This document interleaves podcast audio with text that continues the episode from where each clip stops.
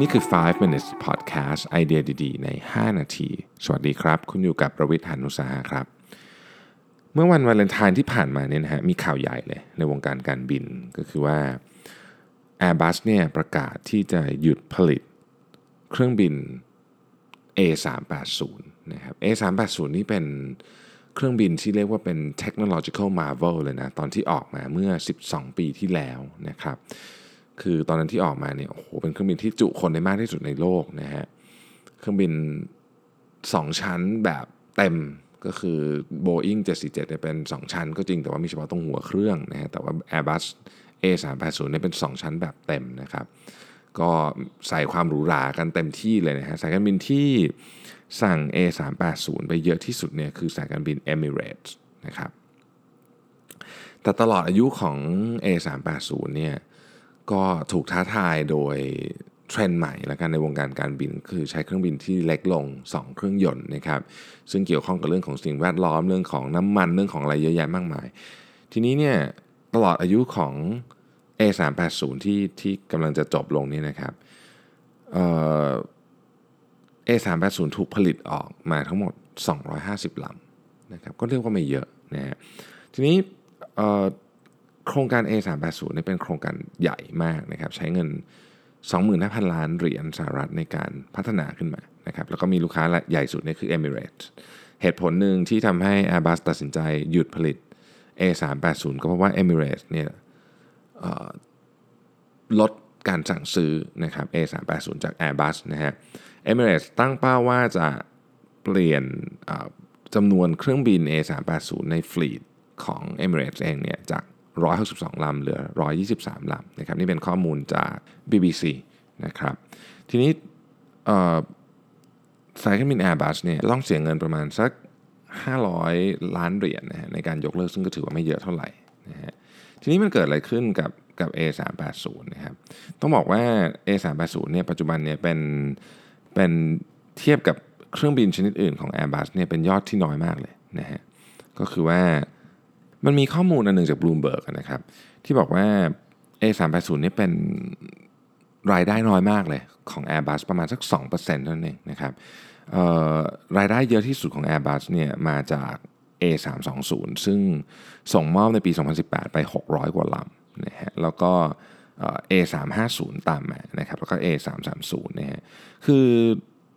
A320 กับ A350 เนี่ยบวกกันเนี่ยนะครับเป็น 90%ของเครื่องบินของ Airbus ที่ได้ส่งมอบให้กับลูกค้าในปี 2018 นะครับ การประกาศยกเลิกนะฮะการผลิต A380 เนี่ยทำให้หุ้นของ Airbus เนี่ยขึ้นมา5%นะใกล้ใกล้เคียงกับ New High เลยนะ เหตุผลเนี่ยจะเป็นเพราะว่าการที่ประกาศยกเลิก A380 เนี่ยจะทำให้ Airbus มี free cash flow นะครับ 15 15 billion US ดอลลาร์นะทำให้ Airbus operate ได้ดีมากขึ้น แล้วก็จะสามารถใช้เวลาไปโฟกัสกับการแข่งขันคู่แข่งอย่าง Boeing นะครับโดยเฉพาะ Boeing 787 Dreamliner เนี่ยนะซึ่งเป็นเครื่องบิน Boeing ที่สายการบินจำนวนมากนะ back order อยู่ ถ้ามองกันในภาพรวมนะครับการส่งมอบเครื่องบินในปี 2018 เนี่ยก็ Boeing จะทำได้ดีกว่า Airbus นะฮะ Boeing เนี่ยส่งมอบเครื่องบินไปทั้งหมด 893 ลำนะครับในขณะที่ Airbus ส่งมอบเครื่องบินไปทั้งหมด 747 ลำนะครับ แต่วันนี้ไม่ใช่ปีที่ส่งมอบเครื่องบินกันเยอะที่สุดนะในปีที่ดีๆ อย่างเช่น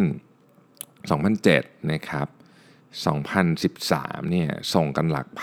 1,400 ลำเราก็เคยเห็นมาแล้วนะฮะ แต่ปีอย่าง 2008 2009 เนี่ย ทั้งสองเจ้านี่ส่งกันได้แบบ 200 กว่าลำเองคือมันก็ขึ้นอยู่กับช่วงสภาวะเศรษฐกิจด้วย แต่ว่าเทรนด์ในอนาคตเนี่ยก็ต้องบอกว่าเครื่องบินเนี่ยจะเล็กลงนะครับแล้วก็บินได้ไกลขึ้นนะฮะเพื่อเป็นการอำลา A380 ก็ขอเล่าถึงความพิเศษของเครื่องบินลำนี้สักนิดหนึ่งแล้วกันนะครับ A380 เนี่ยตอนที่ออกมาเนี่ยนะครับก็หลายสายการบินก็คาดการณ์นะฮะว่าจะเอาไว้เป็นเรียกว่าเป็น super luxury นะฮะ ของของการบินเลยก็ว่าได้นะ อย่างเช่นสายการบินอย่าง Emirates เนี่ยนะครับก็จะมีคล้ายๆกับบาร์นะครับเอติฮัดก็จะมี The Resident นะครับซึ่งเป็นที่สุดของความหรูหราของการเดินทางนะ The Residence เนี่ยมีพื้นที่ 125 ตารางฟุตนะครับอออยู่ชั้นบนสุดแล้วก็หัวเครื่องที่สุดนี่นะฮะก็เดินทางได้ 1 คนหรือ 2 คนนะมีห้องรับรองนะฮะมีห้องนอน เตียงเดี่ยวมีห้องอาบน้ำในตัวด้วยนะครับก็คือแบบที่สุดละของความหรูหรานะฮะ